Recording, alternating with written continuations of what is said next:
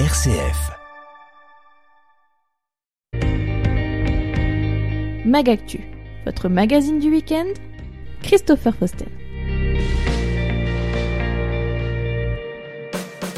9h30 sur SF Cœur de Champagne. Bonjour à toutes et à tous. Merci de nous rejoindre pour ce nouveau numéro de Magactu en ce samedi 15 avril. Besoin de conseils pour financer et faire vos travaux d'économie d'énergie ou d'adaptation? L'équipe du Comal Solia 51 se déplace près de chez vous avec son petit truc en plus, un appartement adapté itinérant qui présente les équipements et les aménagements pour adapter votre logement découverte dans un instant.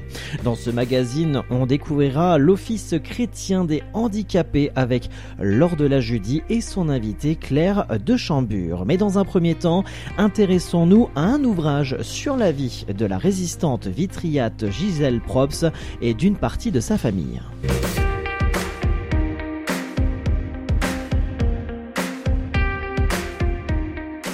La délégation marnaise des Amis de la Fondation pour la mémoire de la déportation et la section marnaise de la Société des membres de la Légion d'honneur avec le concours du département de la Marne viennent d'éditer un ouvrage sous le nom de Une famille de résistants au service du réseau Mithridate, la famille Goujard-Probs de Vitry-le-François. Pour en parler, la rémoise Jocelyne Husson, l'une des passeurs de mémoire de la Marne, au micro de Gérald Gaillet.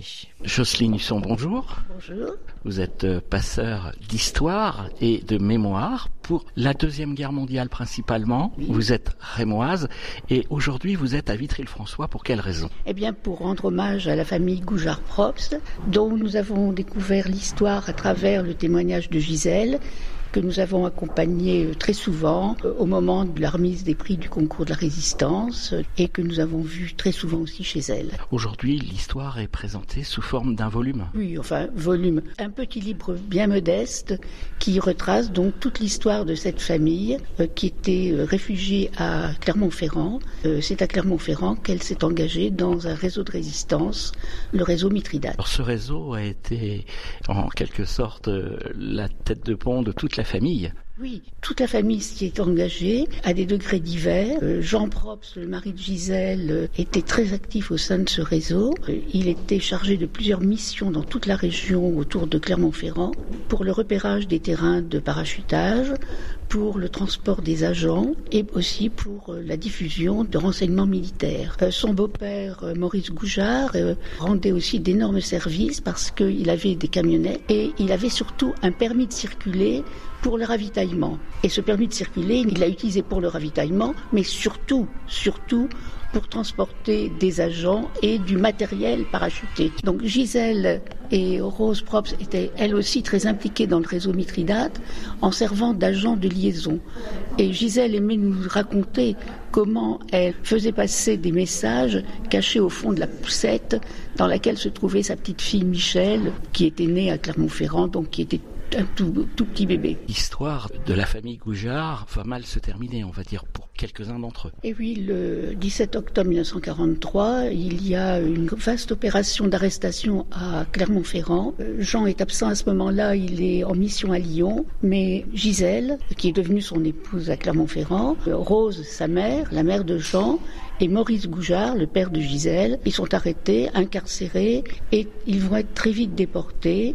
Euh, Maurice le 17 janvier 1944 et Gisèle et sa belle-mère Rose. Huit jours plus tard, Maurice est déporté à Buchenwald et euh, Rose et Gisèle sont déportés à Ravensbrück. Et de ces trois déportés, seule Gisèle va revenir de déportation. Gisèle revient donc euh, en 1945 et que fait-elle jusqu'à son décès?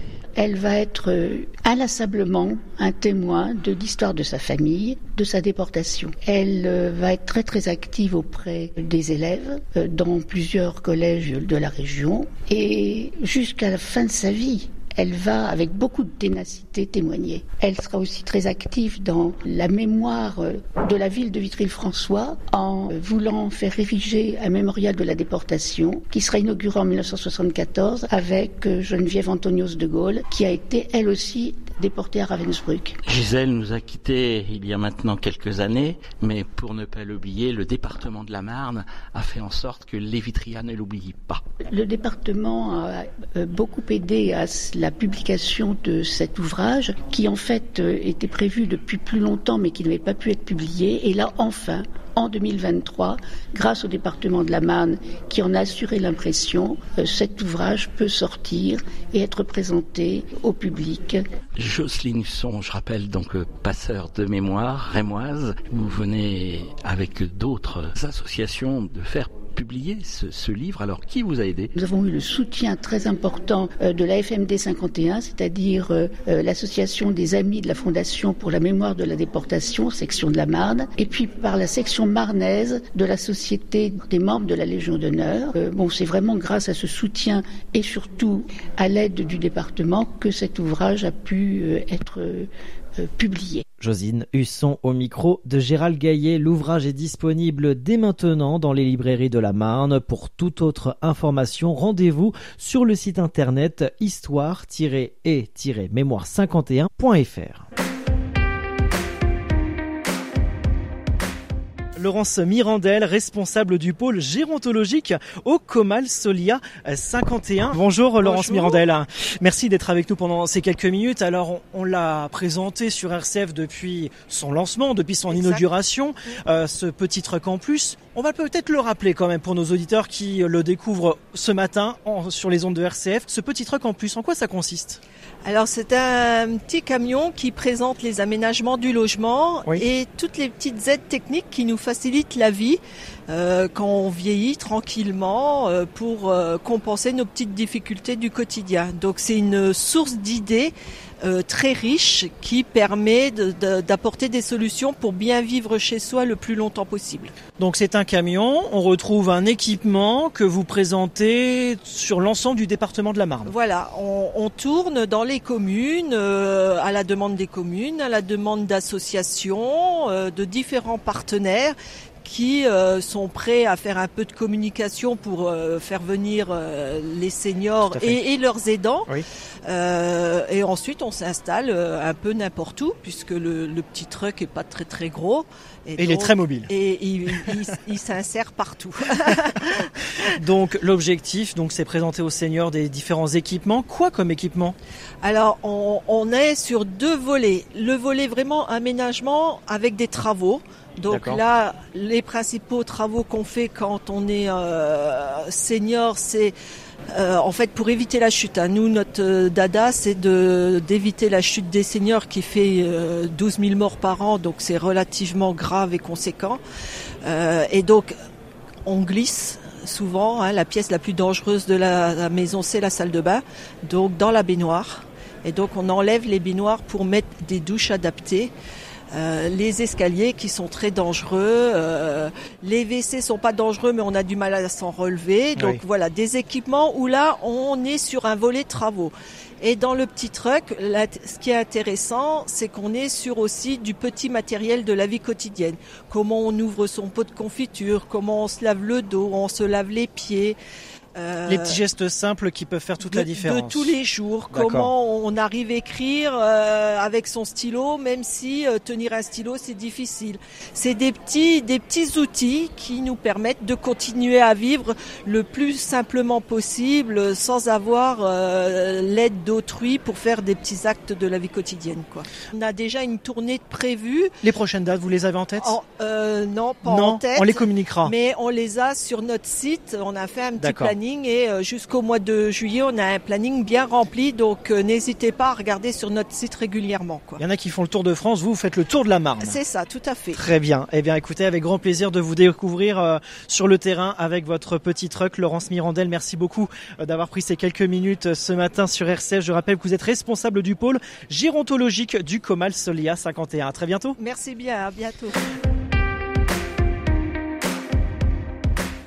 L'Office chrétien des handicapés offre une écoute attentive, un soutien sans faille et des conseils avisés aux personnes en situation de handicap et à leur entourage. Pour cette fondation, chaque individu est porteur d'une histoire sacrée qui mérite d'être respectée et valorisée et c'est précisément la mission de OCH, Office chrétien des handicapés, de faire en sorte que ces personnes puissent s'épanouir pleinement malgré leur handicap. Claire de Chambure présente l'OCH au téléphone avec Laure de la Judy. Bonjour madame. Bonjour madame. Alors l'histoire de cette association qui est née d'une inspiration d'une fondatrice il y a maintenant presque 60 ans. Voilà, tout à fait. Donc c'est Marie-Hélène Mathieu qui a décidé donc de, créer l'OCH en fait pour pouvoir euh, permettre euh, aux familles concernées par le handicap de ne pas rester seules et de pouvoir échanger sur des questions qui leur sont propres. En fait, à l'époque, c'était quand même surtout le handicap mental qui était euh, voilà dont il était question, surtout de la trisomie 21. Alors c'est vrai que nous sommes basés à Paris,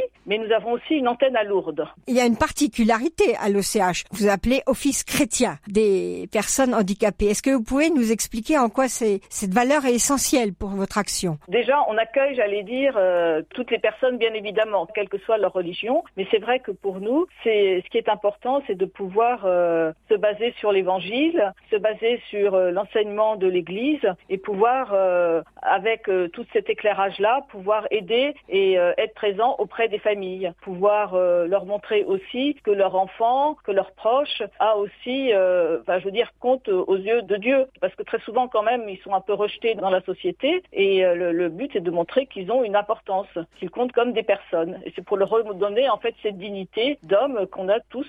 Les principales valeurs de, de, l'OCH, voilà, c'est d'accueillir, d'éclairer, de soutenir, de briser la solitude, de pouvoir leur apporter un, un réel soutien. Comment fonctionnez-vous pour euh, apporter un soutien? Au début, ce qui a été lancé en premier, euh, à l'origine même à la création, c'est le service écoute et conseil, donc qui est un service national, donc soit par par téléphone. Alors je peux vous le donner, le téléphone, le 01 53 69 44 30, ou bien par mail avec à l'adresse écoute-conseil@och.fr. L'équipe d'écoutants sera toujours à la disposition des personnes pour euh, pour répondre. Donc l'équipe, il y a quatre personnes euh, qui sont des personnes formées et voilà et qui essayent de soutenir voilà les, personnes, d'essayer de trouver un chemin. Parce qu'on je veux dire on n'aura pas forcément euh, j'allais dire une on n'a pas d'établissement, on n'a pas de voilà. Parfois on est peut-être aussi des, désarmés euh, pour trouver une solution directe mais c'est déjà apporter une certaine écoute. Et cette écoute elle peut se faire aussi bien j'allais dire pour du ponctuel ou, ou un peu un accompagnement au plus long terme. Et en fait la plupart des personnes qui nous contactent maintenant c'est surtout pour le handicap psychique. Vous répondez à un coup de téléphone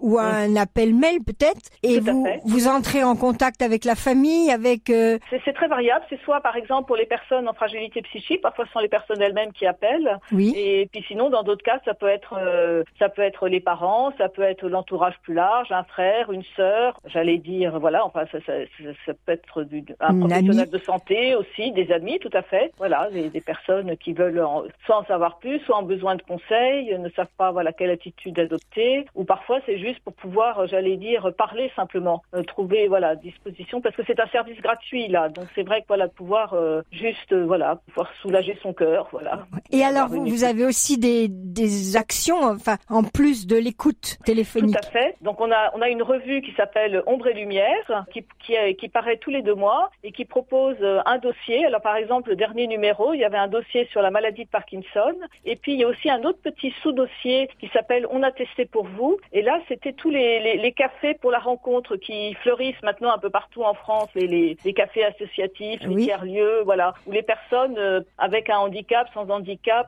se retrouvent et en fait pour avoir des, des temps de, de, convivialité. Donc on a cette revue. On a aussi euh, des rendez-vous qui sont pour les pour les familles, c'est-à-dire avec toutes les journées qui sont dédiées, qui peuvent être pour les grands-parents, les journées pour les conjoints, les journées pour les frères et sœurs jeunes, pour les frères et sœurs, j'allais dire plus âgés, pour les papas, ça c'est des randonnées pour les mamans. Alors c'est vrai que c'est des événements qui sont soit à Paris, soit en région. Nous nous quittons sur ce, ce programme de, de rêves à réaliser.